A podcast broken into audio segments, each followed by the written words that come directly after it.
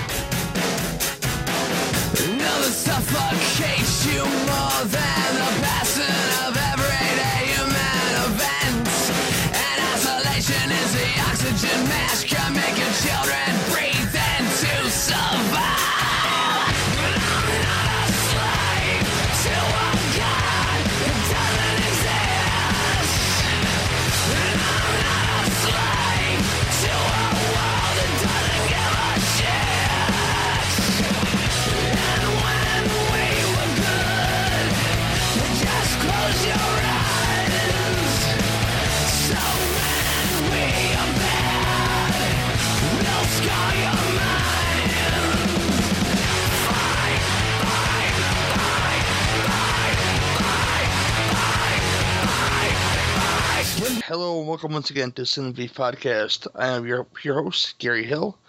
And uh yeah, something happened along one episode's way where I had to lose Dan. I don't want to get into it because it's not, not nothing personal, of course. It's just uh something that had to happen, and uh I'm I'm gonna, I'm gonna miss him because I thought we meshed well in the the one episode that we did. But uh with me tonight is uh his uh replacement, I guess you you would call it, is uh some of you know and love, and I love. Uh, she's a member of Skeleton Crew, uh, Evil Episodes. She is the founder and, and leader of the Like and It podcast, and uh, also a member of the Devour the podcast. But anything else, let me know, girl. It's the lovely Jamie Jenkins. How you doing, girl? I'm doing well, thanks, Gary. Uh, well, there's also direct to video Yes. Connoisseur, which is the live show that I do, and I don't know. I feel like I might. I feel like I might be leaving something out. Um, and this, and this now, yes. this. I'm so glad to have you. Well, thank you so much. I thought it was very sweet of you to make the offer, and uh, I always enjoy talking to you. And plus, this show does all sorts of different things. You know, we're allowed to play in whatever genre we wish, and so I think that that open-endedness will be a lot of fun. I think we get to pl- play with uh, different show ideas and stuff, and I'm, I'm I'm expecting some real wild cards out of you as far as show ideas go. You know, it, it'll it'll come to inspire you in the strangest places, and you just uh you write these things down, and it it could it could be I love being inspired in the strangest places. oh that's good stuff. See, but um yeah, I'll ask you um anything of note that you watched that lately that has been good. Uh, let me know now. Anything good you've watched lately? Hmm. What have I watched lately? I have been watching a lot of stuff for well, because three things I watched for this show, um, and then I watched most recently El Gringo for the show that I'm doing later on, the direct to video connoisseur show. That's what we're going to be talking about there. The one with Scott Adkins and Christian Slater. Did you no, I want to now though. It's uh, Eduardo Rodriguez. Yeah. Oh man, it got a little better toward the end, but it just it was crazy in the beginning because it was it, he has a lot of style that he's trying to shove down your throat. So there's a lot of like like um I don't know. It's like he's borrowing heavily from Tarantino and from um oh what's the what's the guy that's smoking to oh, shoot I can't think of it the, the uh, Ritchie Oh, Guy okay. Ritchie um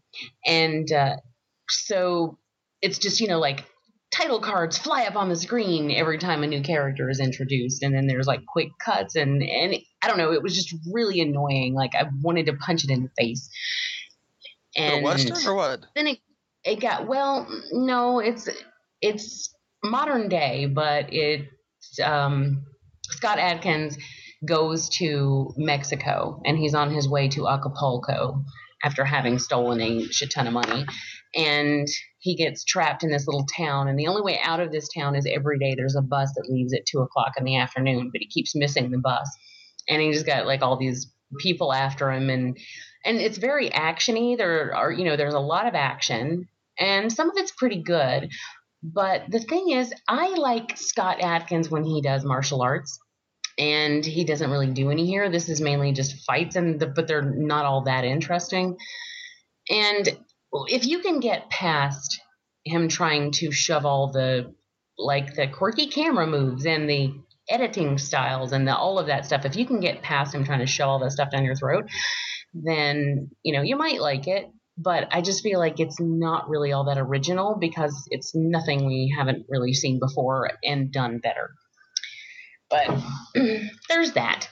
And other than that, uh, I just I can't think of anything new that I've watched whether recently. it's new or not, you know, anything of note really. I, I, I, I old stuff myself, so not a whole lot of new. Like I, I think I watched one new thing actually that I could talk about. Oh, well, let's hear what you watched because I'm drawing a blank. Oh well, the biggest thing of the guess of the week that I've watched would be um the Death of Superman Lives documentary about the, the failed Superman movie. oh yeah, yeah. which is a film that you, you would enjoy if, if you're a comic book fan basically about the biggest biggest superhero fans dream come true being Nicolas Cage being Superman because he's he's so obsessed with the character that he named his son Kal-El so so I, I know I know he's a fan. And you know you get this whole idea about Tim Tim Burton being the director and this is going to be this big thing and there was multiple suits and the, the big big production. But all this big production just never happened for a myriad of reasons and you get all that in this documentary about this movie that never happened that that was going to happen. And ah you know that, was that was a that was a thing in that movie. And uh, I, I'd recommend it. I, I got to watch it because a friend got it from the Kickstarter campaign. And um I was appreciative of that. So when it actually comes to, to the masses I'll uh, I'll uh, let you know. For sure. I'm interested in seeing that as well. I love docs about stuff like that, um, which you just reminded me. I'm about to Jamie Jenkins here, but you just reminded me that I watched Lost Soul, which was the doc about the making of what would have been the island of Dr. Moreau before it ended up being what we have now as the island of Dr. Moreau, the one with Val Kilmer. Oh, I'm watching that. I haven't And- watched it. But I know exactly what you're talking about, though. Um, yeah, it's really good. That that's um, that was a really good doc. So I recommend that one too for people who are interested in, you know, film and the history of films and you know just getting all the like the behind the scenes dirt on what's going on in Hollywood, which I think is really interesting when it comes to actual filmmaking stuff. Like I don't really care so much about their personal lives, like who they're dating or who they're screwing or who they're married to, but when I love behind the scenes stories about production. Oh yeah, yeah, yeah, me too. I like uh, that there.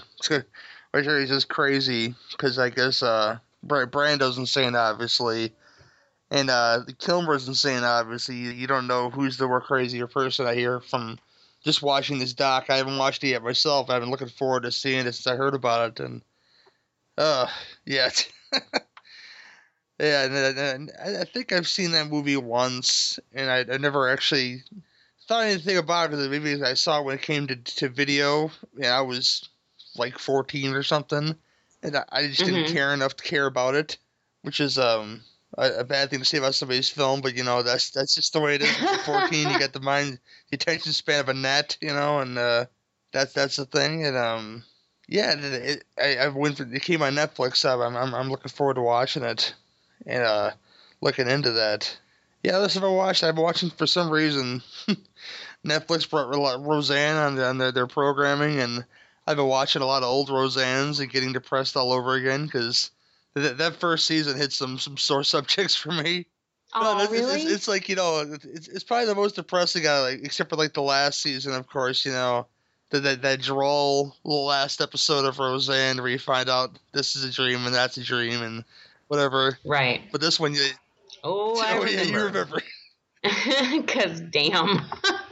And then you know this one, like you find out like Crystal's husband dies. He he fell under the foundation of this bridge, and that's a thing in this season. And you find out what what why basically being lower middle class sucks ass. If you could even call the the, the thing you call call the the Conners that you- they might even just be low class. And you know you find out how shitty Dan's father is. There's a lot to find out in that first season of Roseanne. That's a little too much reality for the first season of that show, but.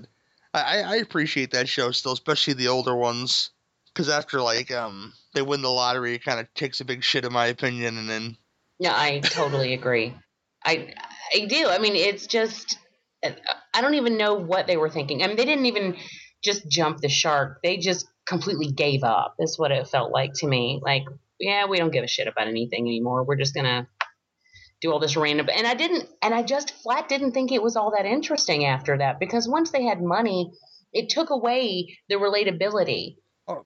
Which to me was the best part about that show was that this family was like any family that you can find anywhere. You know, they they were making their like I love in the first season where you see or even further on, but whenever they're having problems, it's just like little things like you know the the little ruses that they would make up to talk on the phone to the power company to explain why they you know they hadn't paid their bill and I think all the just the little lies that they told and the and you know constantly struggling with getting new jobs and I mean it was just everyday shit you know? And plus these parents were everyday parents. They weren't like the leave it to beaver parents. They were the parents who will tell you to knock it off you know or whatever. And it just it seemed real and it was very relatable. And once like they did the whole lottery thing it completely removed all of that and it became this weird fantasy thing. It was just bizarre. I mean they were going off in so many different directions like with her mother being a lesbian and all of that you know which there's nothing wrong with that. It just it was just one more direction that this already you know um schizophrenic show was going off in and so it was bizarre. Yeah, yeah I agree, and that, that it it doesn't. The thing about it is it doesn't take anything away from the older episodes though, and you know, no no no i still love watching those but um yeah, I watched two Adam Sandler companies. Uh, I guess you would call them films. Well, one of them, yeah, they're they're both films, I guess. One being uh, it's free on Crackle people right now if you want to watch it. Is uh, Joe Dirt Two Beautiful Loser? if you guys like that kind of thing, I was excited for a Joe Dirt sequel for for some reason because I enjoyed that that little piece of shit film. But um, I like Joe Dirt. I didn't even know there was a sequel yeah, though. it came out just ex- exclusively to Crackle for free. You can watch it anytime you want to. Uh, all a couple of the, the, the real actors are back, and you could. It basically, Joe Dirt marries Brandy, and he has triplets of all things. He has three three daughters, and during a tornado, he gets hit in the head by the trailer door, and he wakes up and he thinks he thinks it's like 1967 or something. So he has to like you know Back to the Future himself to find where, wherever Brandy is when they met to to make sure everything goes correctly. But the problem is, most of the way through the film, you realize what's going on. That yep, he's just dreaming, and this is all bullshit, and blah blah blah. And guess what? At the end, spoilers, Joe Dirt just got knocked out by the trailer door, and you know? Everything is okay. It, you know. But there are little clever things like Walken's back doing his walking thing, and and um, he has like a big old oh god, like like a pomp, almost like a pompadour haircut. He's like big old poofy hair, and uh, Patrick Warburton, if you like that actor, he the guy played the Tick and a hundred other things. Oh yeah. he's in that movie as like uh like as Clarence, like you know from from uh It's a Wonderful Life kind of deal, you know. He's like this asshole who's Mhm. walking him through the motions, basically tell him this is how you be a better person because he felt like he's a the beginning of the film left him feel like a big loser like to his daughters and stuff. So I guess this whole dream sequence was a matter matter him learning to man up and be a better dad or whatnot, you know. And I, I don't know. It's Joe Dirt too. Take it or leave. it. You guys, you guys can watch it. it's Joe Dirt. you Dirt can watch too. it for free. you can say either you wasted your ninety minutes or not, you know. But I, I, I feel it's about a, it's about a, a six, uh, five, five and a half out of ten. Is if, if you like that kind of thing, if I wanted to dissect it more, I'm sure it'd be more like a three and a half. But you know, I'm not gonna dissect Joe Dirt two that bad. I think that's probably the safest way to go. yes. And I watched Paul Blart Paul Blart Mall Cop too because I got it for really cheap, and I I thought the first one was kind of charming, and this one had pretty much what you would expect out of, of a Paul Blart re, uh, uh, sequel, just him doing stuff as a security guard and stuff, and whatever Kevin James does in those movies, and it, enjoy that shit or, or not enjoy it. You know, you, you you you might like it with you watch it with your mom or something. You know.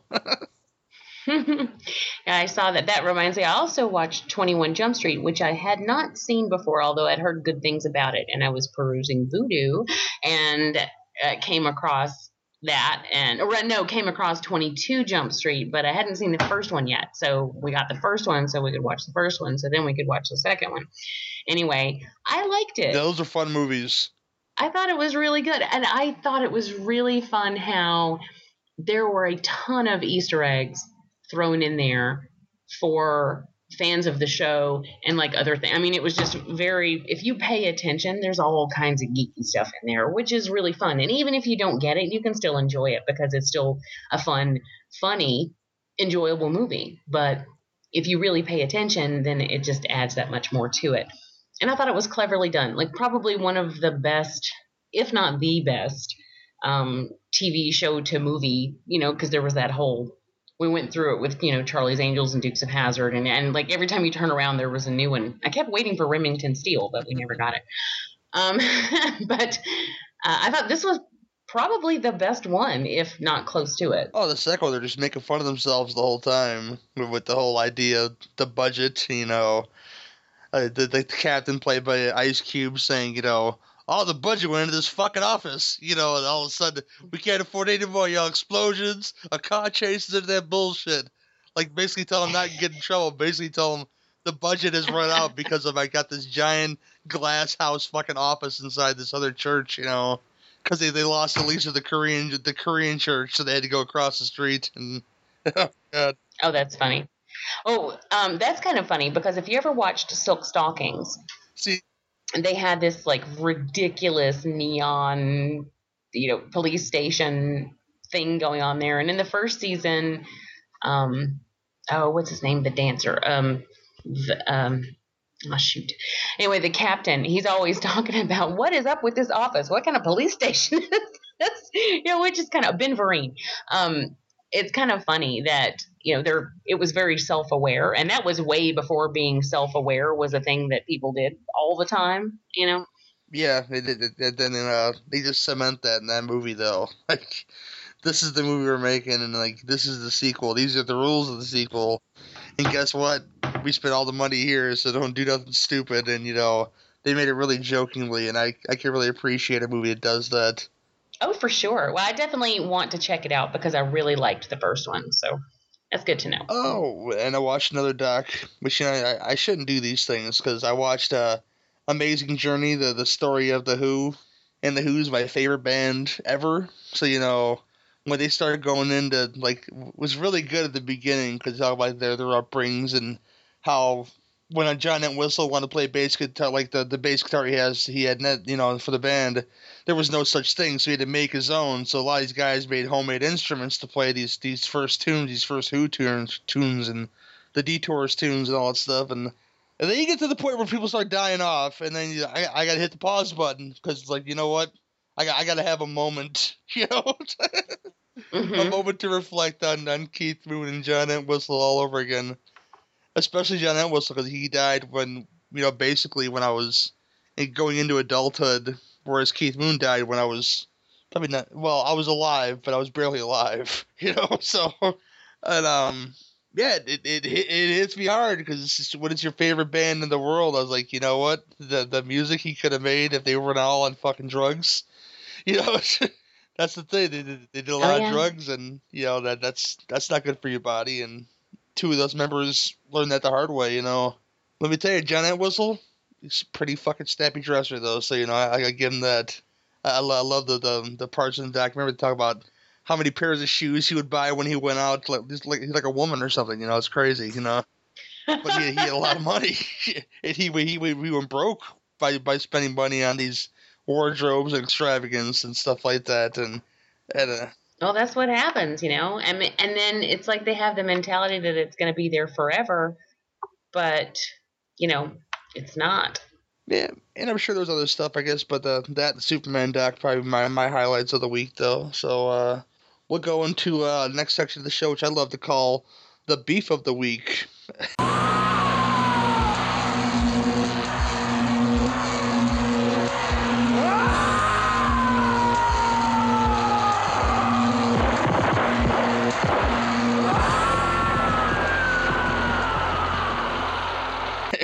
let me ask you first, Jamie. It really doesn't matter what it is. I don't know if you listen to the show lately, but do you have any grievances of the week, basically about film or life or people or whatever? Go lay it out here if you want to. You know, it's funny that you should ask because just last night I had to go to Kroger, and uh, while I'm there, this woman is behind me in line, and she's just talking away on her cell phone. And we get our groceries, and we're loading them up, and we're heading out to the car, and she's coming out pretty much right behind us. I mean, like we've barely got our stuff in the car before she is already at her car, and she's parked directly across from us, still talking away on the phone. And I'm like, you're going to tell me that you didn't even stop your conversation long enough to go through that line. And she didn't. She kept talking all the way through. Are we still doing this? I mean, as a society, this is something that people are still doing. Like, I know that for a while there, people just kind of let it slide because I guess cell phones were new and exciting. I really don't know what the reason was. I always thought it was completely rude. But I, how are we still allowing this to happen? I just I don't understand it. I I went to a convenience store one time where there was a sign on the counter that said, you know, no cell phones at the counter. Basically, you're on your phone, we don't ring you up.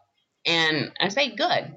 Good for you. Because if you don't have enough common courtesy to put down your phone long enough to go through a transaction with the cashier, to speak actual words to them, and I've been on the other side of the counter, I know what that's like then I don't want your business. You know, that's just how I would look at it. So anyway, that's something that's fresh in my mind. And I ranted about that all the way home. I mean, just from the time we were driving out of the parking lot until the time I pulled into the driveway, I was just like, actually, while I was unloading the groceries, I was just like, you know, and it led to other stuff too. But basically, it's just, you know, common decency, common courtesy, humanity. Let's just stop this bullshit. So if any of you are out there doing this, stop it because it's not okay. The, the whole time we were saying, I've been there for uh, all I could think about was Ray Stantz and Ghostbusters. I've been in the private sector. I know. You know, it's, it's that's crazy.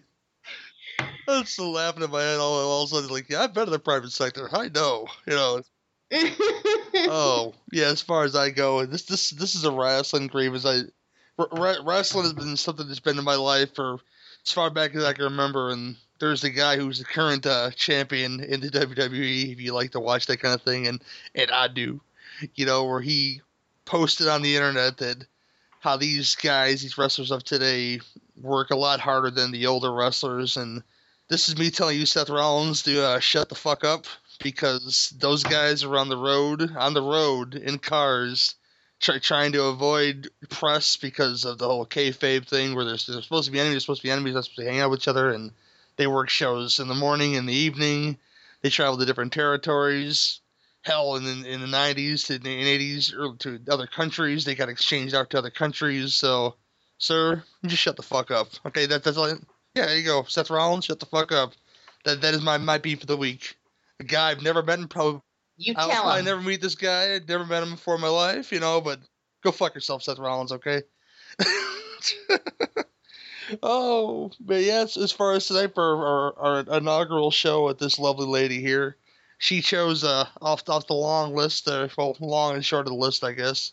Uh, episode called "Your Cheating Heart," where um we do three films basically about scorned lovers or lover. Yeah, at first I thought it was going to be uh, it was going to be about the Hank Williams Jr. movie, or rather Hank Williams Senior movie. But darn it, did you ever see that with George no, I didn't see that. But I kind of want to now. Oh, I love it. It's so good. I well, I think anyway. Um, it's just basically the Hank Williams story, but it's I don't know, it's an old favorite of mine, and at the very least, you should play that song on this okay, episode. we will. but um, yeah, we, we I, chose three films for this episode. It's one of those spur of the moment episodes that I just again you write stuff down so you know.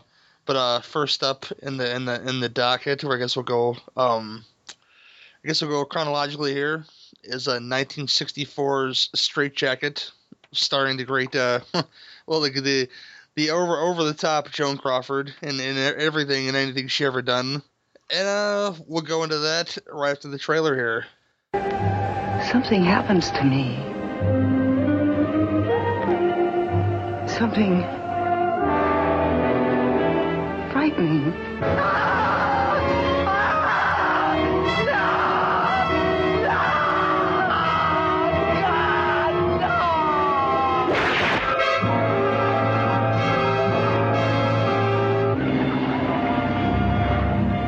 From the loneliness and simplicity of an isolated farm to the sophisticated elegance of a country estate, Strait-Jacket mounts to a crescendo of electrifying suspense.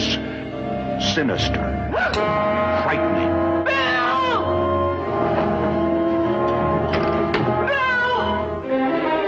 Don't you go in that room! Joan Crawford in a shattering screen portrayal. A frantic woman pressured by straitjacket tension. Leave me alone! You let go of me! Listen to me! Just call me Lucy. I wouldn't like my little girl to think I was trying to take her fellow away from her. Carol and Michael are going to be married! And nobody's gonna stop it! Ingeniously designed to shock and startle, Straitjacket may go beyond the limits of your ability to endure suspense. Mother! He's gone. Tell me. Oh my God! The author of the famed novel Psycho, the director of the widely acclaimed chiller Homicidal, the co-star of Whatever Happened to Baby Jane, join forces to create a frightening classic of shock and suspense.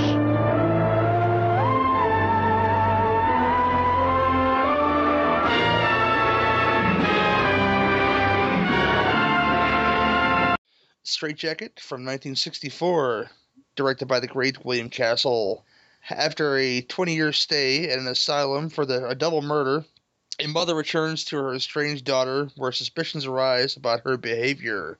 Uh, this, of course, I said starred Joan Crawford as your uh, your lead character, Lucy Harbin. I love how this film starts too. The old extra, extra, that kind of deal like that.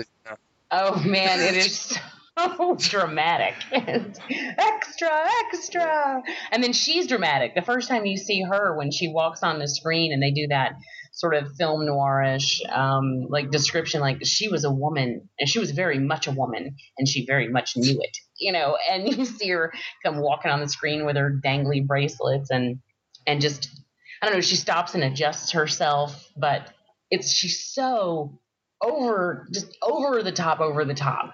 You know, like if you watch Mommy Dearest and see Faye Dunaway's portrayal of Joan Crawford, I think she was pulling back. You know, I think that the actual Joan Crawford is way crazier than that. Yeah, more than likely, I said, not a person I've ever interacted with, but I've heard, I've heard stories not just from Mommy Dearest, but Mommy Dearest. If that's not enough for you just to say that you know, she's she's off a rocker, you know, mental wise, that uh maybe you need to go join her club or something like that, you know. But um, I'll let you take the lead on this one and uh, tell the folks about the movie a bit and what your thoughts are about it, girl. Okay, well, um, I really like this film. That this was written by Robert Bloch, who, if you aren't familiar out there, he was the writer of Psycho, not the screenplay, but the actual book. And uh, there was a time when he wasn't getting credit for that. That film came out just four years before this one. And William Castle wanted to make a movie where he had a big actress playing a psycho.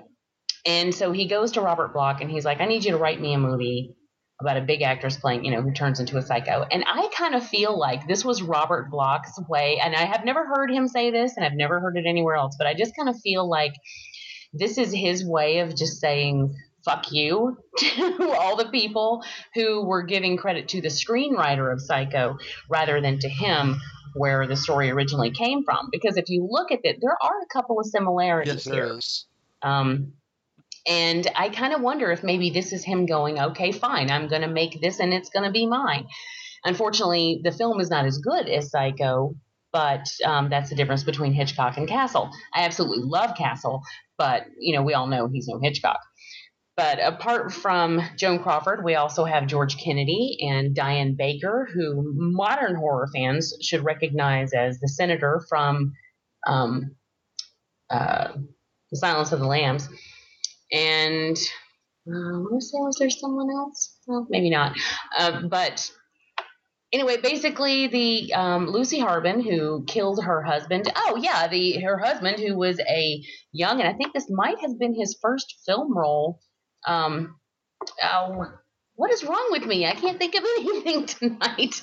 You know, um, what's his name? Uh, Lee Majors. Okay, yeah, yeah, yeah. Lee Majors. Um, uh, Lee Majors is her husband, who's seven years younger than her, and she's away out of town. And, and while she's away, he brings a girly home, and apparently they have sex. Although all really really see is them laying fully clothed next to each other on the bed, asleep. So I don't know. Um, but anyway, she comes home. I I love the whole the, the whole breakdown at the beginning where basically the, the, they tell you everything that's going on. Like he's seven years younger than her, and the only reason why he married her is because she had she was a property owner, which sounds kind of weird because she had like the one house, and I guess maybe it was a farm too. I guess. Yeah, I'm not really sure because they didn't go into any description as to what kind of property, but we get the but we she tells us later that she grew up on a farm, so I'm guessing it might be that. But the little house that she had didn't look all im- didn't look that impressive. So, you know, I don't know. But uh, she comes home unexpectedly to see her husband in bed with another woman, goes ape shit, and de- decapitates both of them with an axe that she finds uh, from outside. Which that's one thing I have to give this film is for the time because this is four years before Night of the Living Dead, which was considered pretty gruesome for the time. This film delivers, I think, on the gore for the time period. You know, the special effects aren't fantastic. They don't necessarily look all that realistic, but they, you know, they went there in a couple of places, you know, where um, uh, we get one decapitation later on in the film that, you know, there's it's pretty bloody. You actually see the head leave the body and, you know, it's pretty bloody. It doesn't, like I said, it doesn't look realistic, but I got to give them some points for going that far. It definitely, you Uh, know, especially in the time where that was kind of not not kind of it was really frowned upon amongst the film community. Right. You know? Right, and this is Joan Crawford. You know, this is a very well-respected actress who has been around since the heyday of Hollywood. Uh, It's not really the kind of thing that you expect her to do. Although this was after Baby Jane, Mhm. so um, I guess that kind of people are more used to her doing something like that by this point. Um, this is also the time period in which she was married to the Pepsi magnate, and you can see that because there is Pepsi all over the place. Which was part of her contract. I seen in, in the little documentary they had about it. You know. Yeah, that's right. Um, and it was funny because we were watching this, and and Brian was like, "Hey, you want some Pepsi?" He's like, "What's up with the Pepsi?" He's like, "Pepsi everywhere." And and I said, "Oh, well, she was married to the Pepsi guy," and that much I knew from reading Mommy Dearest as well as seeing that movie 150 times over the years. So. I was like, oh yeah, she was married to the Pepsi guy, and anything she did, it was there was Pepsi all over the place because she was basically the spokesperson at that point. And um, but I thought it was funny because I had never noticed it in this film until he pointed it Yeah. out, and I was like, oh yeah, there it is. Um, so there's that. Um, anyway, so she goes apeshit, kills the two of them, but is unaware that her young daughter sees the whole thing happen. And then she's taken away to an asylum. 20 years later, they deem her healthy enough to be released. Um, so says the doctor, uh, who was played by the vice president of Pepsi at the time, incidentally. He was not even an actor, he just was the vice president, and she promised him a role in this film. I mean, she made a lot of demands on this film. And Um, some of them, you know, not so bad, like you know, private trailer things like that. Some of them were kind of kooky, and that she had script, she had script approval, she had cast approval, and every they just bent to anything she wanted because they wanted Joan they meaning William Castle wanted Joan Crawford in this film.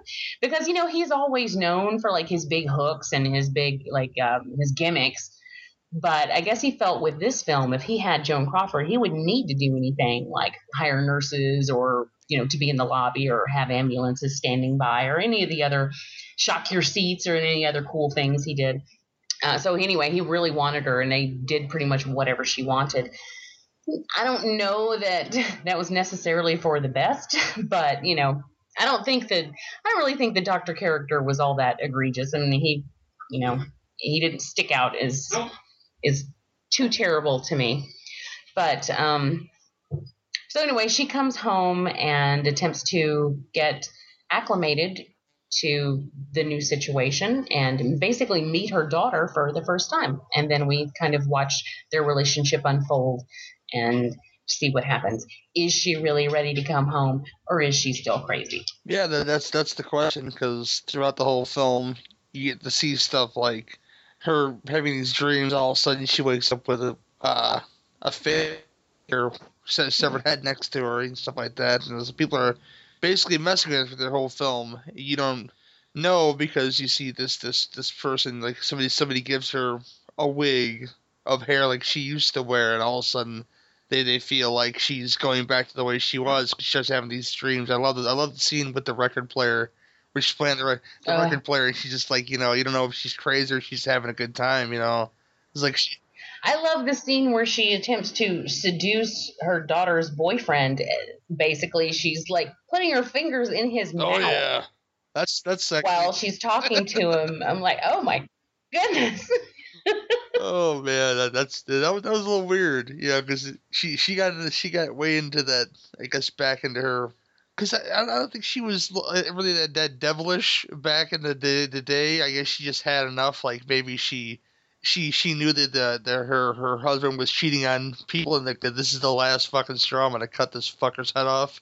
I don't know if she was making up for 20 years of being in an insane asylum because you know she's how how Miss, Mrs. Crawford got her groove back. She wants to get herself some young meat now, you know. And that's the only way I can explain that scene. Is like, okay, I ain't had that in about 20 years. You look tasty, and I'll, I'll give you a go because I got my dress on, I got my wig on, I got my my charm bracelet on. I, I feel like a, a million dollars, and I can go out and do anything, including bang my my my daughter's fiance. And you know, oh yeah. and all, all the stuff with your her, her going yeah or her her being driven to insanity is is, is great in this movie uh, you mentioned George Kennedy who plays like the caretaker of the property. He's pretty good as like your walking exposition. Like I see everything and I'm gonna tell that kind of deal. And hmm And he's good at yeah. that. You know, he, um, whenever I see him pull off like a sleazy character or just like, I, I don't know, it just, it works so well. And this character reminds me of a much rougher, sleazier version of, which it might even, that might be hard to do, but um, it was definitely a rougher version of his character from Cool Hand Luke. yeah, It's just uh, his delivery and everything. That's what it immediately reminded me of. But he does that well. He does it really well. there's a scene, there's a scene in the movie where you know, of course, he he the stuff that happens with the doctor, and he I guess he inherits the car. I guess you would call it, and He's painted that car with the house paint. I was like, why would you ruin that car with house paint, you asshole? You know? Oh, yeah, that was. Uh, and he's like, I got my new car. And I was like, oh. And see, that's the exact car. It was actually a year earlier than my grandfather's car. My grandfather had a 64 Ford Galaxie, and he bought it off the showroom floor, had it till the day he died. And I am very familiar with that car. Now this, but this one I think was a 63. And so I'm looking at it as he's as he's painting it with house paint, it's just kind of tearing me up a little bit inside because those really were pretty cars. Yeah, oh yeah, my mom my mom had one too for a Ford Galaxie, you know, that she uh, inherited from somebody else. Not the same way No, he not did. I not hope. the same way he did. You know, no, no, no, no, no, no, no, no, no, no, nothing like that. Oh, it, there- there's certain stuff in the movie where it's it's really silly, and if you haven't seen Strait-Jacket, I, I really don't want to give away the big. Well, you, you in a way we kind of did already. We talked about like uh, how it's just like Psycho, but but basically the daughter becomes more and more obsessed with what the mother's doing, and maybe she's not well, and this that or the other. But uh, the, the the whole time, you know, she she's playing everybody and all this other good stuff, and you know, it, so something happens at the end, which you know, if you see Mission Impossible, she she she kind of pulls one of those. Yeah, yeah, it, looks it looks really hokey. You, you'd hope when all this killings happening is happening in a real dark place, because I doubt 1960s technology would be able to to do what she did, you know, effectively. You know. Oh, well, for sure. I I agree with that completely. It's it's sticks out. Um, and you're going, whoa, really? Who believed that? But you know, interesting idea. And the one thing that really bothers me about this film is that giant expedition expedition exposition dump that we get at the end, which is also very reminiscent of Yep. Psycho. But and I guess I tolerate it more there. I kind of and I get it. People back then, as far as Psycho goes, it makes more sense, I think, because you're dealing with like a, a psychosis. You're de- and he's attempting to explain, you know, what is the difference between being a crossdresser and you know, being gay. I mean, he goes through that whole thing, and I I get that because that back then people didn't really know that much, but here I just feel like they basically walked you through the entire thing at the end, and it just feels so clunky and clumsy. I really just wish that it wasn't there, or that it was trimmed a little bit, maybe streamlined. Um, if they really, I don't know, did they really think that audiences were that dumb back then? I mean, how stupid were, did they think people were watching movies, or did they just want to be really sure that everyone understood every little thing that was going on? like, let, let me lay But- this in a little thicker for you, just just in case you don't get what's Yeah. going on. Yeah. in case you didn't get it. Um, but you know, other than that, I I do think this is a solid film. It's definitely a fun one. Joan Crawford's performance is fantastic, and um, in all the best Oh, yeah. ways. and you know, it's William Castle. So I have to recommend this film to horror fans. You, if you're a horror fan, you really need to see it uh, for many reasons. Uh, one, because it was written by Robert Bloch. Two, because it was directed by William Castle. And, you know, three, because I really do believe that it was, um, it went where a lot of films wouldn't have gone back then. So I would um, definitely, definitely recommend, not even just recommend it, I think you kind of have to. Yeah, oh, it has one of those great "This is a William Castle" movie scenes in it, where um Joan Joan Crawford and her daughter come face to face, well face to her face because she's wearing the mask of her, and she throws that axe at Joan Crawford and like really cartoony, just sticks to the wall, so it's a, like straight, you know. Oh, yeah. It's like who doesn't? And I'm thinking she's about three feet from her. How does she not hit her It's with like that? is she a lumberjack or something? Because in that in that an axe that large, you would have to have really precision throw to even get it to where you throw it. Even throw an axe to make it stick, to take some kind of skill, you know. And uh, she must have took some classes or something from George Kennedy how to throw an axe or something. And you know, I, I don't know, that should have been more in the exposition. It's like, oh, she took some some lessons from a lumberjack way back when, and uh, she was in her Did you ever, when you were a kid, did you ever try to do that? Did you ever like try to make an axe Oh, stick in a tree or throw a knife to the ground or all all the things that you've seen people do in movies? Like uh, because of Magnificent Seven, I had I did I went through this whole knife period where I was like throwing knives at, at everything, and uh, because of James Coburn, and um, what I found is that you have to, there is a technique involved. You can't just sling a knife at something and expect it to stick because most of the time, if you don't do it right, it's just going to hit on the side, like the broad Oh. side, or it's going to hit handle, or it's going to, I mean, it's not going to work. So you have to know what you're doing. It's not like you can just pick it up and you know, first shot, you're going to be able to throw a knife and stick it into something, or an axe for that matter. Oh, an you know? Movie I know you hate, and uh, Henriksen talked about it in an interview. If you get, Oh, with the hand no, he thing? does. Yeah, he does this Yeah. move where he he spins the knife in the palm of his hand first before he grabs it. And if you watch it, the film, you can see it. You know, and I, I've been trying to do moves like that. Uh, for some reason, they they sold wep- sold weapons to kids at flea markets way back when. They don't do it so much anymore.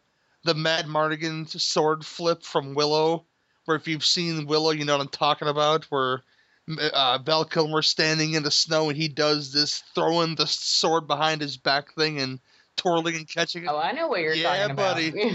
I, I've always wanted to do like, oh yeah, didn't- anything you, you said you sell ninja star again. Going back to the flea market, selling ninja stars to kids, trying to flick ninja stars at the wall and trying to make them stick. Good luck with that, you know. And it it it doesn't work unless you have some kind of skill. And the fact that she had these massive lumberjack skills on this little teeny tiny, maybe a hundred pound lady, you know, to chuck it with enough force to make it stick in the wall straight perfectly was like a, a very William Castle moment. Oh, it reminded me of a lot of, of like the War of the Roses, where Kathleen Turner was in full swing, just losing her fucking mind, you know, and just throwing shit at Michael Douglas. It, it, it, made- it made me laugh my ass off. Scenes like that. Which I shouldn't laugh at the War of the Roses like that, but that stuff is hilarious. I love that movie. I do. I just, um, yeah, that's one nobody ever talks about. That's a good one. I, I, gotta say, you know, it was pretty popular back in the day. I don't know about so much now, but but um, I guess we'll go into uh ratings now. Uh, one through ten. What do you give Strait-Jacket? Well, that's kind of difficult here because it does have its issues. Like I said, the special effects aren't great. Um, and uh, I don't know. I'm gonna say I'm gonna say it's a seven. Yeah, I'm right there with you because it's it's not. I can't I can't say it's five. It's definitely not middle of the road. It's it's too iconic to be middle of the road, and you know, the scene alone where she's hacking up the husband and the, the girlfriend is is pretty iconic in itself. First time I saw that was in Serial Mom. You know, where most of my cult directors come from is John Waters telling me what to watch. Usually, you know, and um, yeah, they showed that scene in Serial Mom where she's hacking off her husband's head, and I love that it's all done in shadow. By the way, that, that like okay, you know what's going on. That that's the lump that used to be his head. Now it's off his shoulder, children, and then she just maniacally slashes at the bodies with, with, with the the giant axe, you know, and um. Yeah, for for it's on a seven out of seven. Like like I said, because it's not. I, I recommend it just like you you recommended. You know, it's not not the perfect film, but you know, it's a film that I think any genre fan should see to to knock it off that old bucket list. But um, yeah, with that, we'll uh go into our next feature, which I I think we'll do Feeling Minnesota next, and uh, we'll get to that right after this.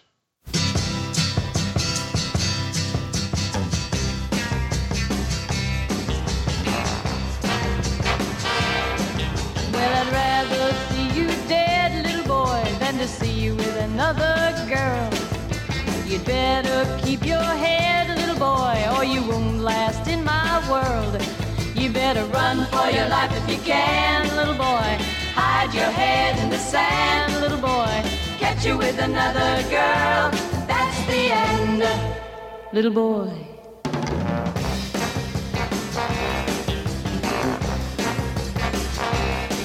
Well, you know that I'm a wicked chick and I was born with a jealous mind. I can't spend my whole life trying just to make you toe that line. So you better run for your life if you can, little boy. Hide your head in the sand, little boy. Catch you with another girl, that's the end. Hmm.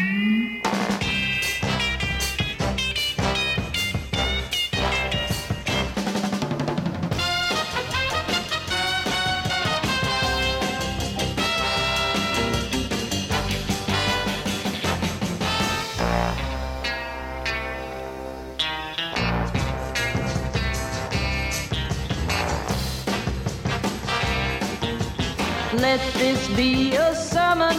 I mean everything I said. And baby, I'm determined, cause I'd rather see you dead. You better run for your life if you can, little boy. Hide your head in the sand, baby boy. Catch you with another girl, that's the end. You hear me?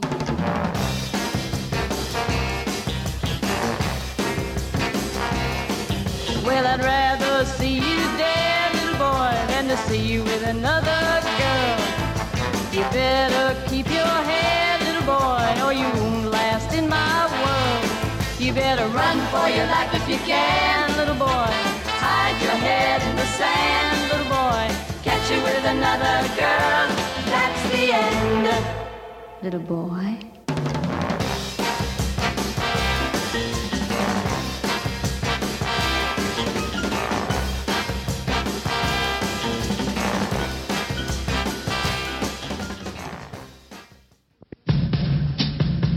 If your brother's gonna show up. I told him it wasn't right if he didn't come to his brother's wedding. Now, I know you haven't seen each other in a few years, but please, try and get along with him. Sam, I'm talking to you. What if she doesn't come up? On the happiest day of her life, Forget about her, Red. I'm not marrying him. Hope you two kids will be very happy. Getting all misty. the blushing bride and her husband to be were a picture of marital bliss. They make a nice couple, don't they? No, they don't. Until she met the man of her dreams. You're not related to him, are you? Sam's my brother. I don't know who's worse off, you or me. Me.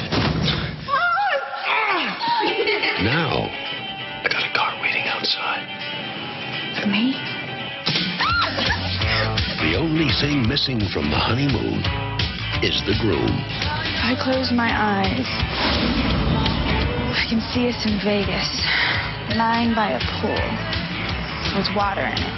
How does something like this happen to me? Hey, she was my wife! She didn't want to be with you. So why couldn't she love me anyway? You know, you're a beautiful girl, Freddie. I feel bad the way you turn up in this bad crowd situation. We're gonna go at it, aren't we, Sam? Big time. I fell into a burning ring of fire. I went down, down, down, and the flames went higher. And it burns, burns, burns. The ring of fire, the ring of fire. The ring If you're gonna kill someone, you gotta kill him. Drop the gun! You drop yours. ring Oh. I pulled mine out first. Go ahead. Shoot. Keanu Reeves, Cameron Diaz, Vincent D'Onofrio, Dan Aykroyd, Courtney Love, Tuesday Weld, and Delroy Lindo in a film directed by Steven Baigelman. Feeling Minnesota. You know, Jax, why can't it be nice when you come home to visit? You know, normal like other families. Produced by Jersey Films.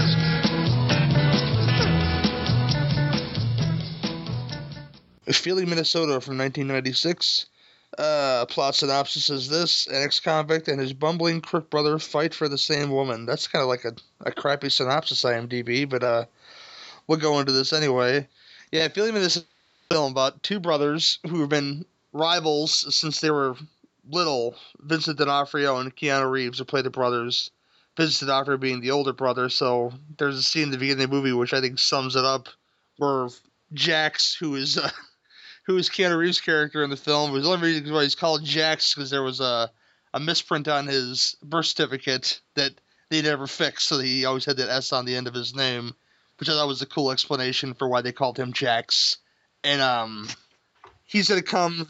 Yeah, I thought that was Yeah. kind of fun. He he left Minnesota for for many years, and he come back there to, I guess, come to the guilt of his mother, because she seemed like one of those real guilt trip type women to come to his brother's wedding, which wasn't. It was a wedding of of sorts, really, because his bride to be was basically forced into marriage because she she stole money supposedly f- from um, Delroy Lindo's character Red, who's like this, I guess, hot mob boss of, of ghetto Minnesota, I guess you would call it. And I'll say it right now, I love Delroy Lindo's hair in this movie more than anything else. The, Oh my goodness, with that hair. the character's okay, but the hair the hair brings it all together, you know. Do you know? Have you ever heard my Delroy Lindo impression? Oh no, I'll- uh, let's hear it though. I have one. I have one, and it's not very good. But every time I see Delroy Lindo, and you can tell me if you what movie this comes from, because I'm sure you'll know. But uh, here it goes.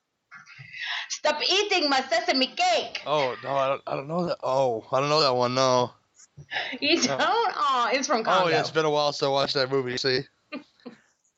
And every time I see him, that's immediately what I say. So of course I said that when he came on screen, and then I saw the hair. Yeah. Oh, the hair, the hair is. which kind of reminds me of the flashback or flash forward scenes from Twelve Monkeys, Mm-hmm. where uh, William is it William Morse that's playing the is that the guy who is it William Morse who plays the guy who steals or is planning to deliver the I believe so. virus? Anyway, yeah, that that's what his hair reminded me of. Oh, it, it reminded me of um, that god awful blonde wig what was it? Um. Oh, what was his name? And um, Jackie Brown, Samuel Jackson's character, but his his character in that film, when he took off the hat, had the same kind of you know, straight hair, straight you know, slick back hair, you know. Yeah. And uh, yeah, it made me laugh. Yeah, the, he, he he um she supposedly played by Cameron Diaz said that his bride to be owed him stole some money from him, so I guess it's her punishment. She had to marry Vincent D'Onofrio's character in the film. It just just just say, okay, now this is your bride. The way he puts it, you'll cook for him, you'll clean for him, and you'll suck his dick every once in a while, which is really a mean thing to say to a woman who, in this case, has done absolutely nothing. You know, because you find out that Vincent D'Onofrio stole the money and that he had this big plan, and he, I guess I don't know if his plan was to marry the Cameron Diaz character, but there's a part in the movie where he says that he, he spent the money on a, a house in, in, in Vegas and this, that, or the other, which he seemed really genuine in that scene. But Yeah, I mean, well, he had the brochure for the houses. Um, even before they got married, he was showing it to, I guess it was Delroy Lindo. Um, he was showing him the brochure for the houses, and it was I forget the name of the the company, but it cracked me up. Whatever it was, the the ha- the house builders. But anyways, I, I think that was sincere. Yeah, probably the most sincere thing in the film. Well, he, well, he, he he goes, he, he he gets married, and the mother's upset, and this is a very mother, really bitch mother thing to do. Is all upset because our our, uh, our our our our little brother didn't even bring a gift to his brother's wedding that he hates. He hates he hates Minnesota.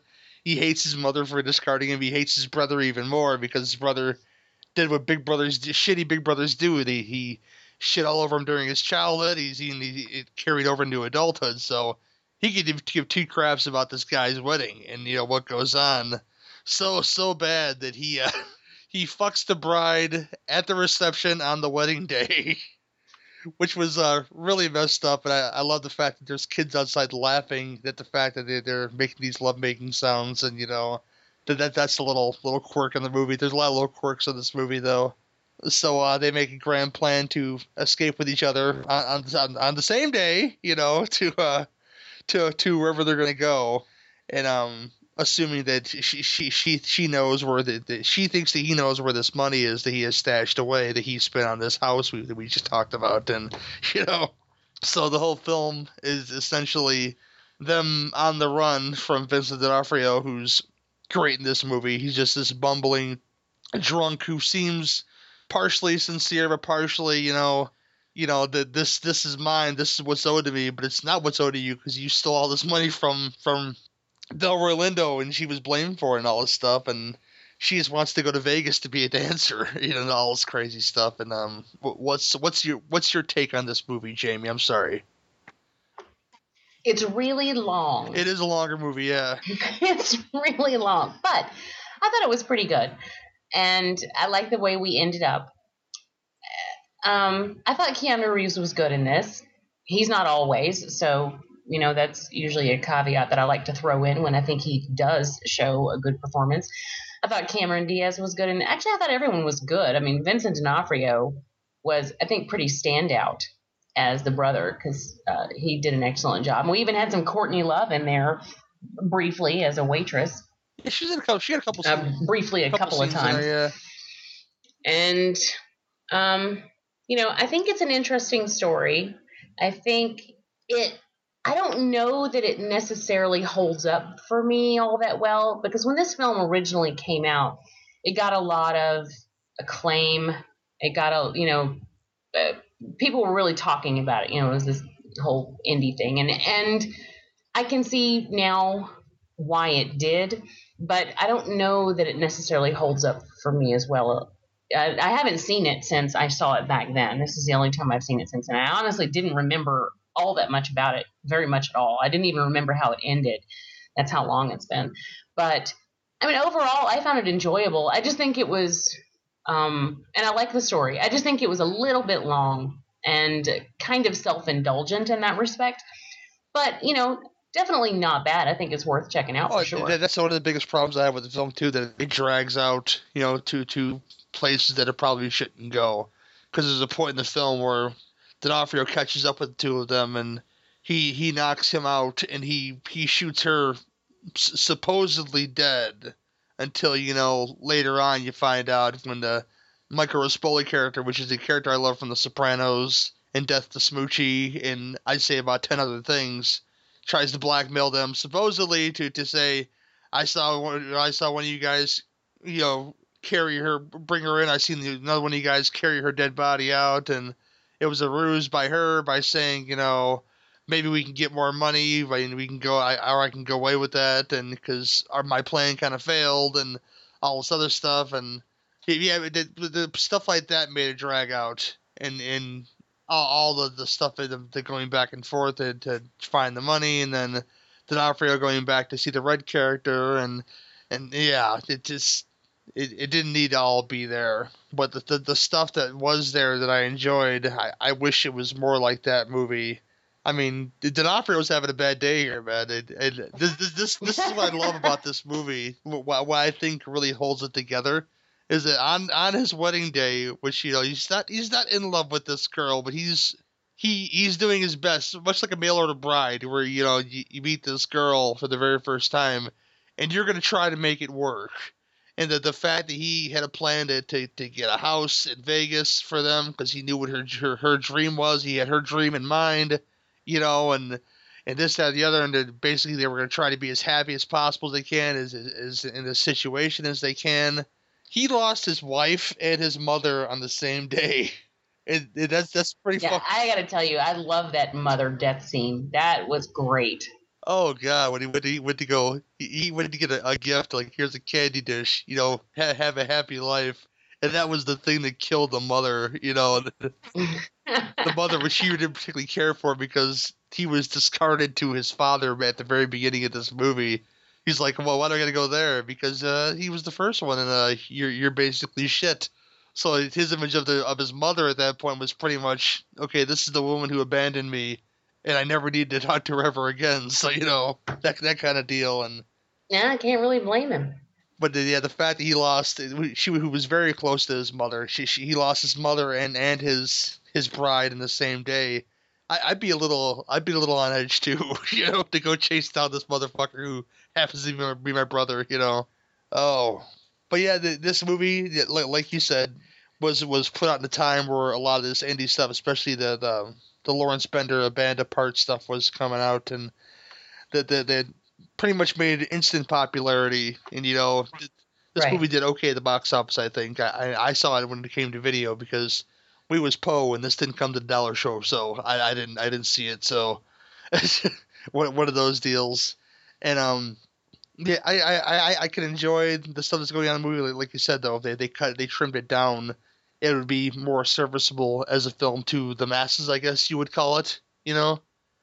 Yeah, I think it just it tends to feel a little draggy after a while, um, just because there's a lot of stuff, like you said, that is in there that isn't really necessary to be in there. So I think if it were, you know, a little tighter, then it would be much better. Uh, But you know, as it is, it's good. I just think that it should be a little tighter. And whenever a film goes on unnecessarily long like that with a lot of extra stuff, it always just makes me think that the filmmaker is just sort of jerking off. You know? Well, I, I think that, and I see his name in the, in, in the opening credits, and he's only in here for like a whole three minutes, maybe. when I seen that Levon Helm was gonna be in the movie, I was looking for him the whole time. Which you know, Oh, I didn't even see his name in the yeah, credits. he, he played the Bible salesman that he he took he he got a ride to Vegas with at the end. And if you guys don't know who that is, he's probably one of the best musicians that ever lived. You know, he's one of the founding one of the founding members of the band. You know, he he, he played with so many people that's not even funny. And and you know, if if you enjoy music, you, you might be interested in looking into what Levon Helms has has, has done. You know, all all over his career because it's a big clusterfuck of stuff and of, of, of greatness and just to see his name and the tunes that are in this movie. Anytime you give me the Righteous Brothers multiple times and Nancy Sinatra, I, I'm I'm okay with you, okay? And th- this film had a decent soundtrack to play along with it, except for I'm, I'm not the biggest Bob Dylan fan. And there's at the end of this, No, but we started out with Johnny Yes. Cash, so how can you go yes, wrong Yes, you there? did, but then at the end you got you got the Bob Dylan cover of Ring of Fire, which is either either Nah, you yeah. like it or you don't, and I'm I'm not a fan. So you know. Ugh. I'm I'm I have no hate for Dylan. I don't like that version of that song. Yeah, it's it's pretty not not very good, and to end a film like that, and it it kind of it's like uh, I've I've heard covers and and many many films, and if you want to tug at my heartstrings, it, it doesn't get any better than if you if you've seen The Judge with Robert Downey Jr. and Robert Duvall. What Willie Nelson does a cover of The Scientist by Coldplay, which I'm not a big Coldplay fan, but when Willie, Willie Nelson sings that song, I, especially the way that film ends, I was like, man, fuck you, Willie Nelson. You know, it, it tugs, it tugs at the Yeah. heartstrings, you know. I always feel like this movie should have ended because it ended in Vegas. It should have ended with Elvis. Yes, indeed. And I, I, lo- I mean, start out with Johnny Cash and end up with Elvis, and you have my heart. some of the best stuff in this movie, like the little side stuff, like she starts talking about why she wanted to go to Vegas, and it, it involved Ann-Margret, and when she got finally got to live her dream of going to Vegas, Oh. There there was was the picture of picture. Ann-Margret that was autographed, and you know that that was a nice touch to the movie.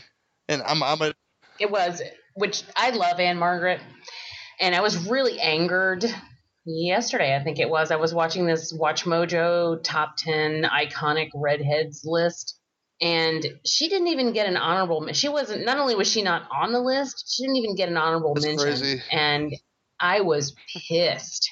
I was angry. Um, and so that was kind of funny that that ended up popping in right there. And I was like, oh, look, Ann-Margret. Well, that makes me happy. yeah I've I've seen movies where you know brothers have gone at it before, like about about random things and so I've I've never seen quite seen a movie like this, which I guess was what what brings me back to it. I've never seen a situation come up as as as it does in this movie. You know, where you got two brothers who just don't like each other. You know, and then he proves that in the in the worst way by boffing his wife on their on their wedding day. You know, like I care about my brother. So so lace. I'm just gonna go bang his new bride and be done with it. You know, and just walk away like nothing happened. oh my god! But yeah, th- th- this movie to me is a it's it's it's it's it's worth your time if you've never seen it before.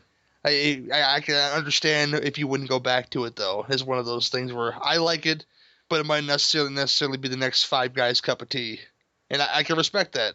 But I guess I'll start with you, Jamie. Uh, what is your ratings for uh, Feeling Minnesota?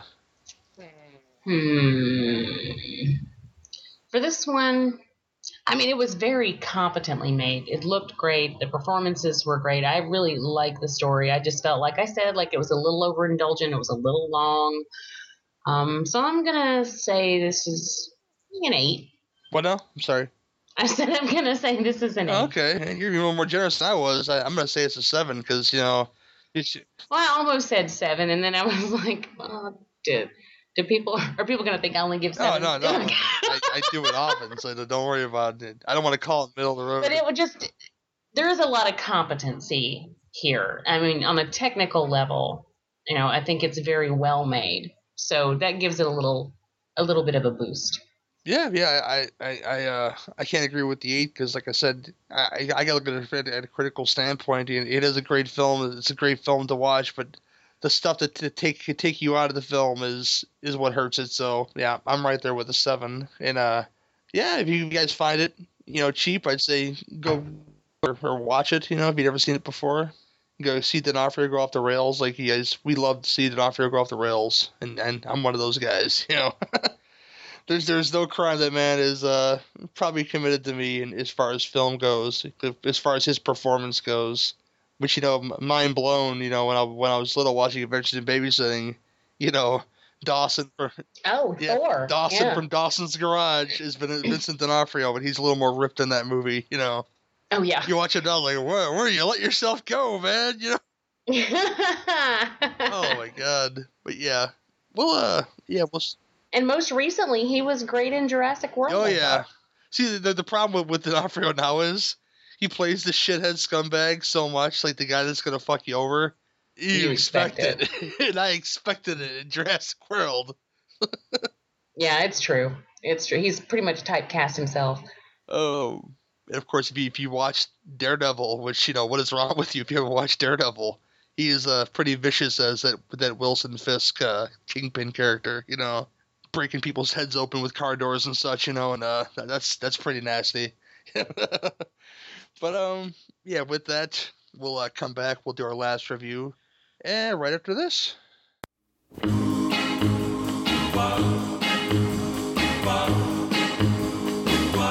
Your cheating heart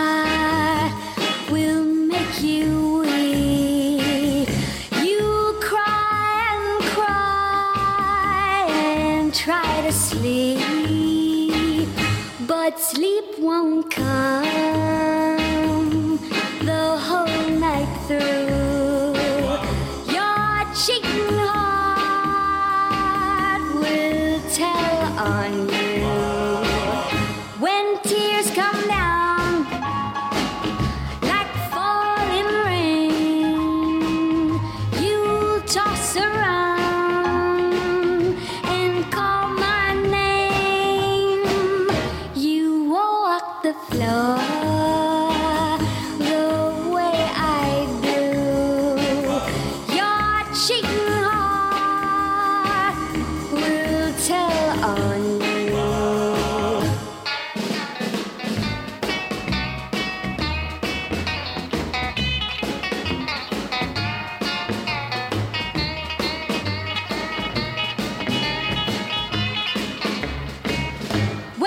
Tears come down,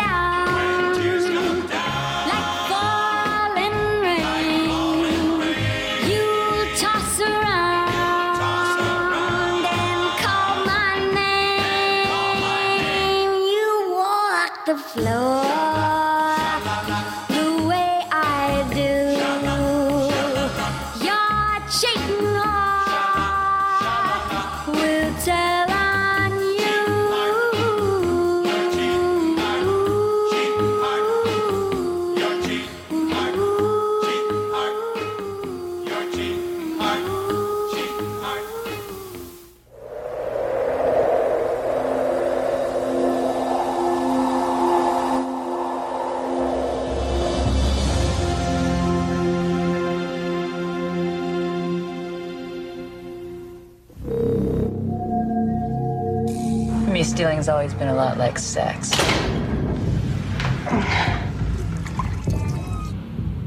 Two people who want the same thing, they get in a room, they start to plan. It's kind of like flirting. You're having second thoughts. I'm just making a point. I want to see the money. It's over two million dollars. Welcome to the family. You're amongst good people here. Have a tattoo. Would you like to see it? These people are serious. Johnny, he's making too much noise. Here.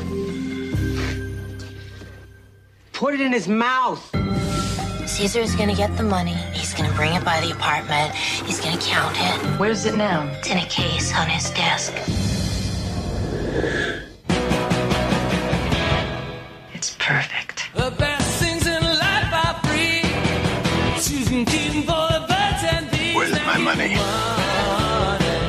I want mine. I want the money. Where's my money? We'll be rich. The money! All night long, I listen to the sound of money. Jennifer Tilly, Gina Gershon, Joe Pantoliano, You don't want to shoot me, do you? Do you? I know you don't. Caesar, you don't know. Bound, He was Caesar, all Caesar. He made me help him. You have to help me. Oh God. Oh God, he's coming.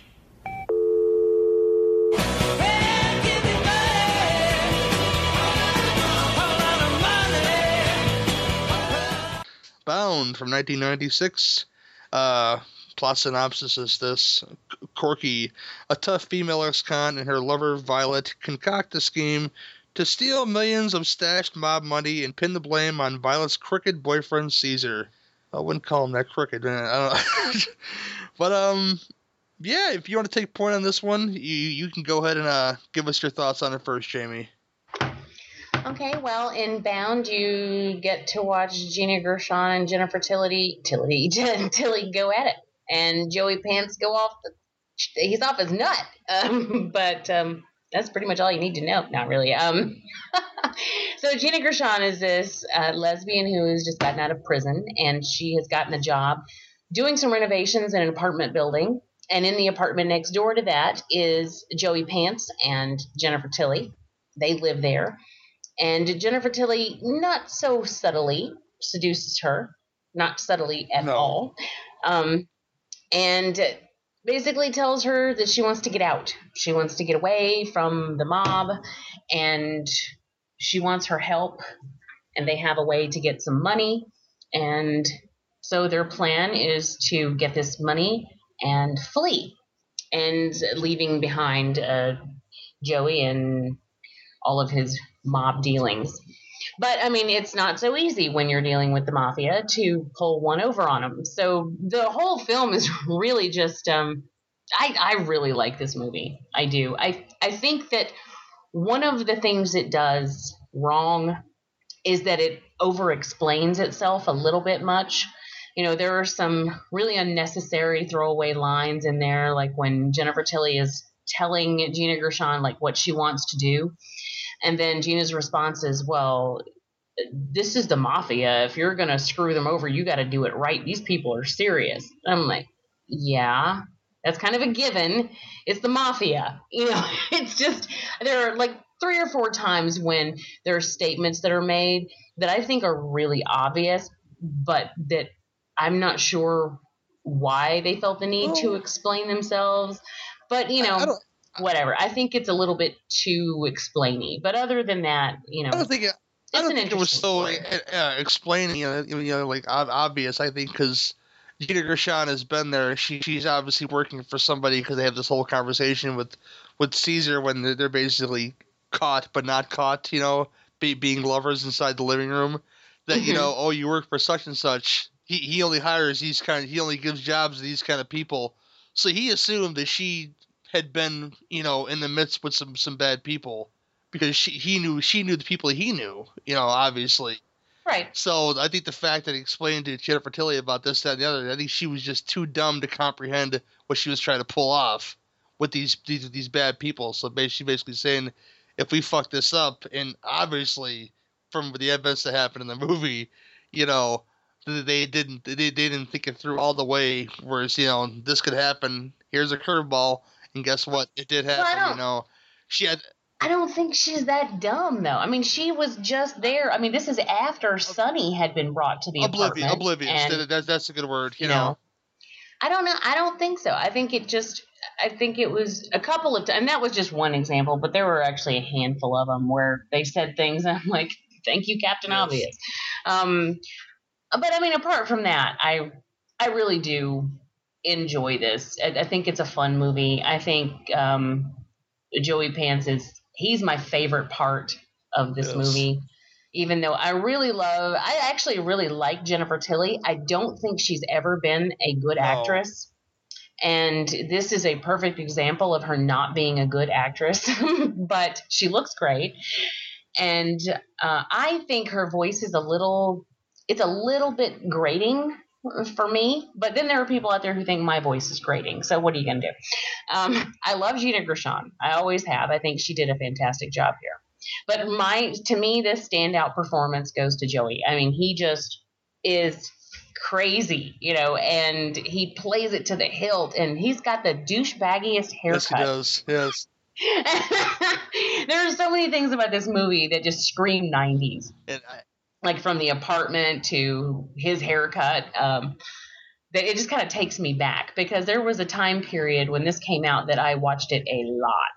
And um, this was a favorite movie of mine. And I think uh, another interesting thing is that back then, you know, these two main characters being lesbians, that was kind of a big deal back then. I mean, it wasn't something that you saw every Mhm. day, you know. So that was an interesting plot point, which I thought was kind of But cool. I, I love to bring up, you know, the the the, the plight of Joey Pants in this movie. Jo- Joey, who, who plays a character named Caesar, who who's with this girl, this this Jennifer Tilly girl for for you know uh, five years supposedly. Now she she's basically playing like she's like this bored housewife who just wants something fun to do. Why, why not try to bang my my my sexy uh you know handy woman who's working on this this neighbor's apartment. And you know so the whole time you know she's, she's doing this she's doing that. And you know I I feel that Joey Pants is undeserving although he is like he is a criminal in this movie. Don't get me wrong. He he's working for some bad people. But he's he's like sucked into all this bullshit that these women that, that this woman he's living with this has created you know and I, I kind of feel bad for him in a lot of ways, you know, because he's just he's just a guy, you know, who they never show him like be, like hanging out at a strip club or or banging some other chick. He's he seems pretty devoted. No, he actually seems to be. Yeah, I mean, he actually seems to be okay as far as she's concerned. I mean, you know, he he does do horrible things to people um, when necessary. but I really, I, I don't think that. I, I mean, I agree with you. Is what I'm I, trying to say. I, I love the scene with the towel where they got Sonny in the bathroom, and she's just like she's like making a margarita. She just goes, "I want to get out." He goes, "Don't worry, I, I, I didn't use I didn't use the good towels, you know, stuff like that." He's like, why? I didn't use the good towels. Like, why would you want to leave? I didn't. stuff like that, you know. It, it, uh, he pulls he pulls the lines off so well in this movie, and all the fact that you get i i many character actors that we know now, you know, like like Christopher Meloni who plays uh the mob boss's son, the the the reckless mob boss's son in this movie, who's just a giant asshole and a giant douchebag, but he plays a giant asshole, giant douchebag so well that it just it pops out of the screen, you know, and uh. He does. I also really love the scene where Sonny, uh, Sonny, uh, Caesar comes back from with the money, and you see him just clean. She goes, she talks about the process, like he went through and washed every every piece of the money because it's covered in blood, in, in Sonny's blood, because Johnny flew off of the handle and shot Sonny and got blood everywhere. So uh, this two million two million point one seven six dollars is full of blood. So he she talks about how he washes every little piece and then he hangs them up, just paper clips them all over the all over the apartment to dry, and then he irons each single one of them. Now I think it's completely unrealistic. I don't see anyone stringing strings all over their apartment and hanging up dollar bills with paper clips like that. I just don't see anyone having the patience or the time to do that really. But it was kind of cool. You know, it was it was a nice little visual. Yeah, and the the the whole scene, I I, I can see why he's obsessed with um Gino, who's the main boss. And I, I love the scene, you know, where it all gonna- where where it's all gonna come together, and it gets all reservoir dogged up basically, and in uh where Gino comes and he's it's like the in-laws are coming over. Like he he has to make sure he has the right scotch. He has to make sure that the apartment's clean. He has to make sure this that and the other. He has to make sure that Violet's out there and in full display because you know this is like his trophy girlfriend. You know that Gino is is fond of, but you know not fond enough to go take her in the back and bang her or nothing. You know, But she he wants to make sure that she's there and that the scotch is there and like the whole idea about th- th- this is the thing. I guess he want to make sure that his his dollars were, were nice and clean after he found out what happened. Because there, there's a, there's that great scene where um where where um Johnny start, tries to show up Caesar by telling his father about this that and the other, and his father just looks at Caesar and basically tells him, "You, you want to do me a favor, you know, you you, you start re- to respect my son." And then Johnny, you do me a favor. You stop fucking up so much. you know, you basically earn res- er, do do respect, do the good things to earn respect, basically. And I love that scene in that movie. And you know, um, there's there's there's so much other stuff in this movie that that's that's fucking crazy. Like, uh, I I I love the art of the con in this movie, where you know, it's so simple, where he's so on edge from this guy coming that all it takes for her is, is to break the bottle of liquor to distract him so they can get the money. And you know, that's that's the one thing that would make it not perfect his visit, I guess, and make him scramble to go buy this liquor. yeah, I love their plan. I love the simplicity of their plan and just the way everything unfolds. I love how, you know, he just takes it hook, line, and sinker, and then he's trying to find a way out because now he's going to be pinned for stealing this money from the mafia. I mean, they're going to kill him if they show up and his money's not, and their money's not there. You know, um, another character I really love is Mickey. Yeah. I think that uh, Mickey just seems like a good guy, and you can kind of tell that he has this thing for Violet, and like he has a soft spot for her. He would do anything for her, and then at the end, it kind of breaks my heart a little bit that I think he just, I think he loves her, you know, and he is kind of.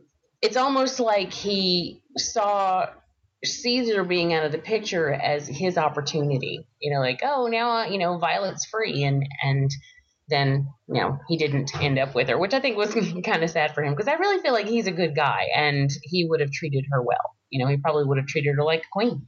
Yeah, he, he's great. He's one of those actors I know too, uh, John P. Ryan, who I've seen in countless things that I can't recall. He's he's much like uh, oh, but the thing I remember the most in is if you ever seen Class of 1999, he plays uh, one of the the android teachers in that movie, and he's just insane, and and it's it's pretty awesome, you know. And um, well, another one I've seen seen is uh, uh Mike Murphy will appreciate this.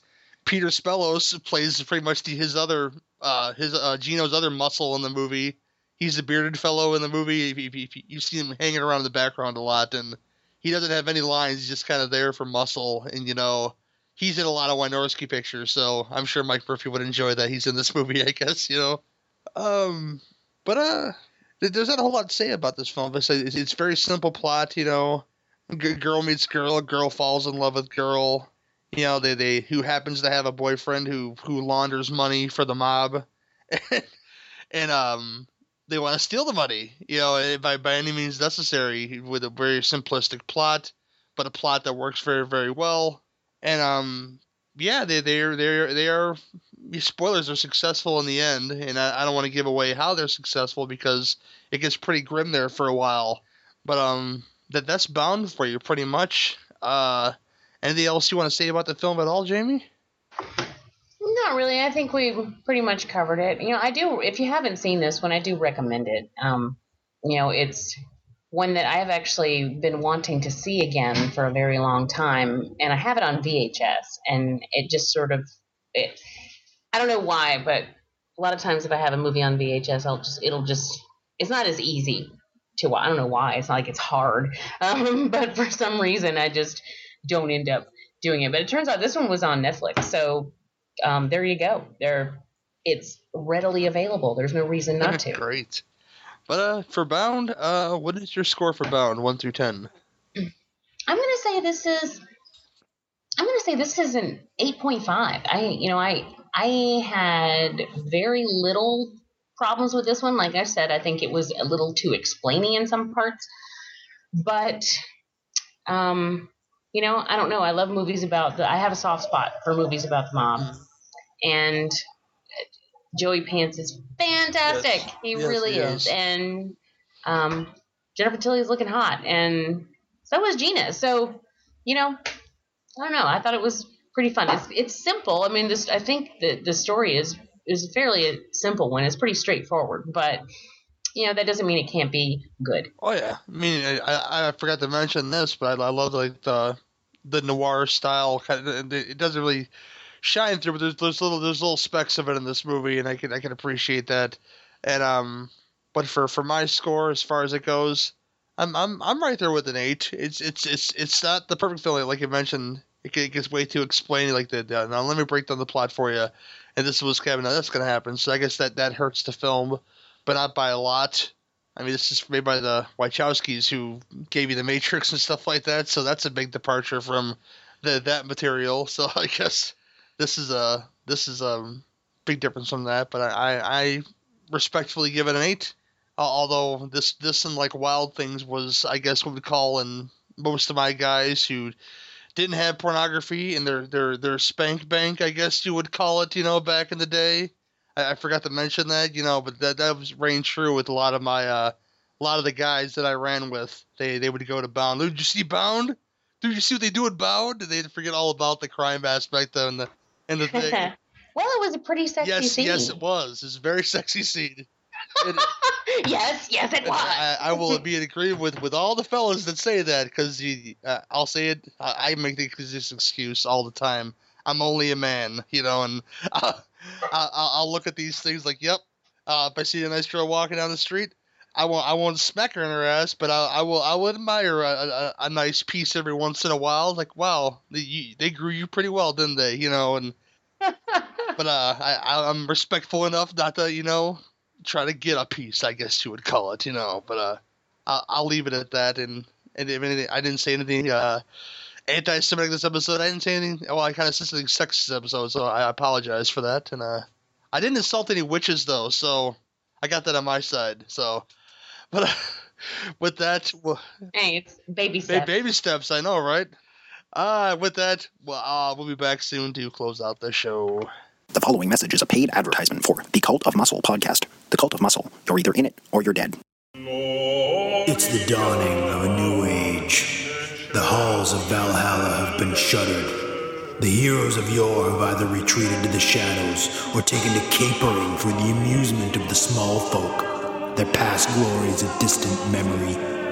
The barbells have been torn from their once puma strong grips. The beards shorn from their square jaws, only to be transplanted onto flannel clad, puny weaklings with fingers barely powerful enough to strum a ukulele. The time has come, my brothers, to restore order from the chaos. No longer will our heroes be forgotten. No longer will their great deeds be viewed through a foggy lens of irony. Hear now our rallying cry as we scream it from the mountaintops, as we bellow it from iTunes and Libsyn and Facebook. It's time to join the cult, my brothers. So don your cloaks and enter the cult of.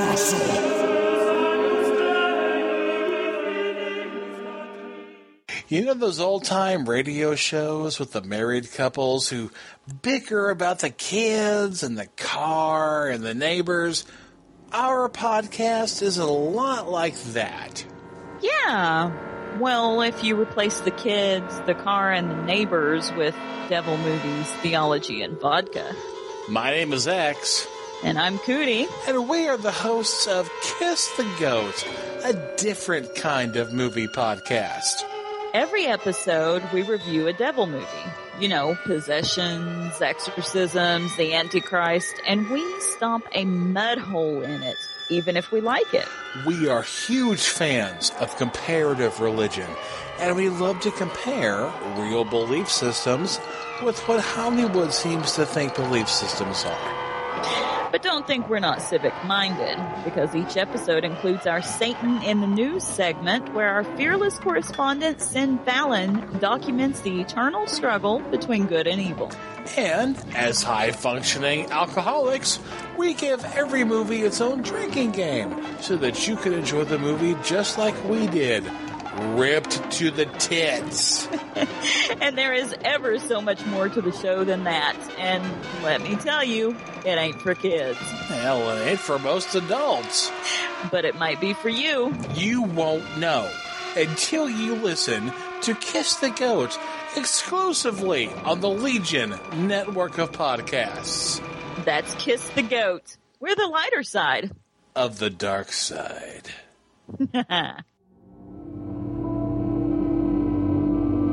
Looking for something different in your podcast library? Then why not check out the podcast Under the Stairs?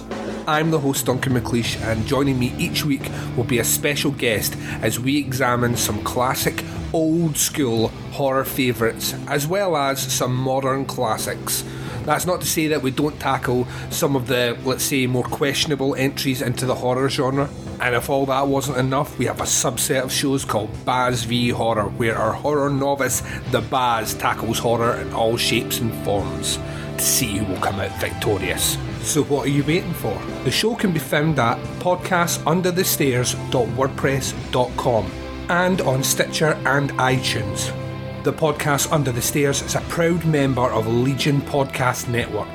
This is Duncan McLeish from Under the Stairs, signing off. My films! Oh, gimme, gimme, gimme! Ah, Chinema. Porkies? Meatballs too? Enjoy your crap fest. Oh, go read the bell jar, you poser! Klaus, prepare to feast your eyes on the majestic grandeur of the silver screen.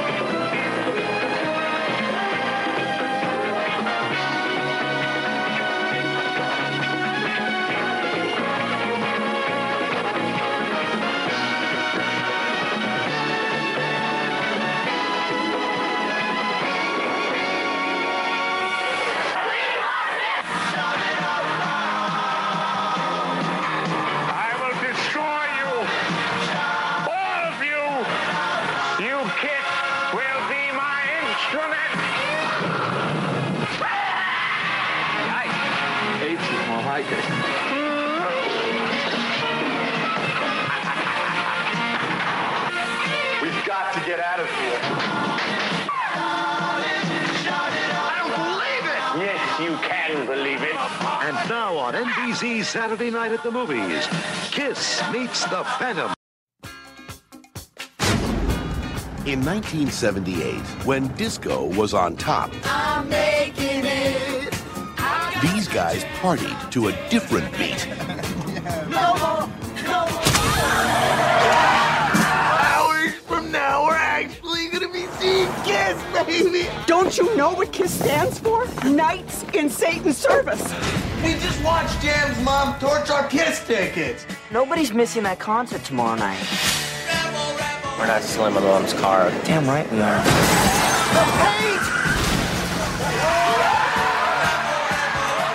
The night is young, filled with possibilities. Beth? Yes? Oh! Hey, you little twerps. Give me your Kiss tickets or I'll pop your faces in. Kiss sucks!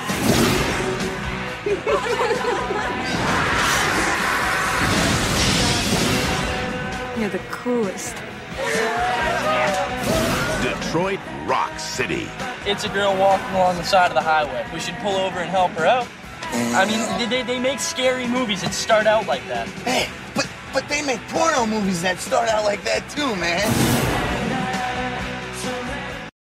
You wanted the best! You got the best! An all-new Scooby-Doo original movie. The legendary rock and roll band Kiss. The Star Child. The Demon. The Catman. The Spaceman meets the legendary dog. I'm here for the funnel cake. Witch! Get me the hottest mystery solvers in the world. Why, that was well done. Yeah, and so are we. I think we're gonna need these kids to catch that witch. You'll never stop me. Kiss needs our help. Like I'm no guitarist, but I can play a mean armpit. When the Earth is threatened, this gang Zoinks! will have to rock your world. We'll have this case licked in no time.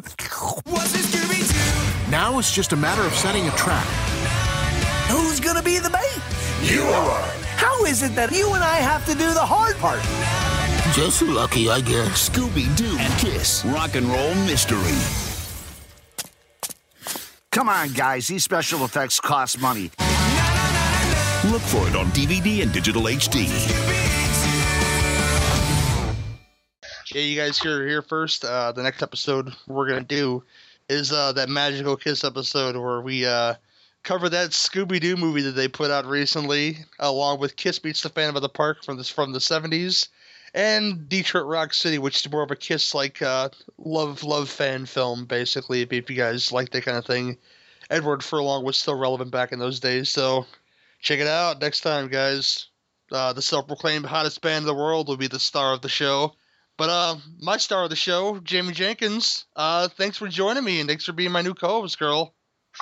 Well, thanks for having me. It was a lot of fun, and I can't wait to do the next one. Great. And uh, if you have anything going on, uh, now's time to uh, push your stuff, honey. Well, um, hmm, uh, there's Direct to Video Connoisseur. That's every Wednesday at 8 um, on uh, Mixlr.com forward slash second dash unit. And we talk about a lot of action films, but other stuff too. And you can check us out live every Wednesday. And other than that, uh, Evil Episodes. Look for evilepisodes.com if you want to hear us talk all about what's going on on TV as far as horror is concerned. And I haven't done much with Devour lately. So, and of course, Skeleton Crew, we're on a little bit of a hiatus right now. So, that's pretty much it. Okay. Yeah, you can always find me here with Jamie Jenkins, of course. And, uh, you can find me on Two Drink Minimum Commentaries, where you could watch and, and listen to some of your favorite films as me and the fellows just talk shit all the way through them. And uh, you guys seem to like that kind of thing. Uh, you can find me on the, the Sloppy Seconds, the movie sequel podcast with uh, Eric Bergstrom on the Horrorphilia Network. You guys check that out there. Uh, only show I do that's not on Legion, actually. So everything else I do is on Legion. Uh, the Bird and the Beard may be coming back uh, soon. I hope it, it's it's really all up to her. Whenever she's uh she's got a lot going on. She's she's uh got a couple jobs acting and she's always modeling and you know the bird the bird's busy. And uh, I can respect that for a young lady who's uh on the go. I guess you know. But um yeah. Besides that, there's not a whole lot going on with me. Uh, come join the Facebook group. If you uh, rate and review any of those shows on iTunes, I, I notice you can you can rate stuff on the Legion feed. And if you guys happen if I happen to see you guys rate something there for, for the commentary show, I'll uh, put your name in a hat to to win some some tasty autographs that I've procured from conventions over the over the past couple years that are pretty much extras. You know, these real, real folks that I met: uh, Danny Trejo, uh, Jeffrey Combs, Charles Band, and uh, yeah, you guys could win one of those three or. Maybe a couple of other fabulous prizes, you know. If you guys play in the Bozo buckets, get that, that bucket one prize, you know. but uh, but, yeah, but, but with all that, um, I'll I'll leave you with this. Uh, this has been Cinema Beef Podcast. We're here. If you've got beef, we've got the grinder. See you later.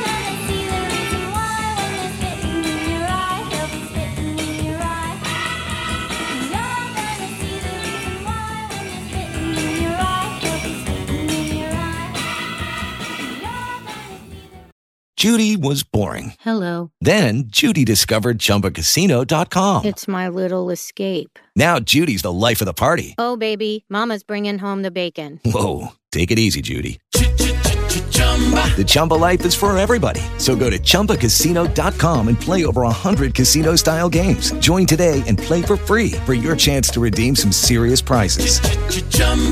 ChumbaCasino.com. No purchase necessary. Void where prohibited by law. 18 plus terms and conditions apply. See website for details.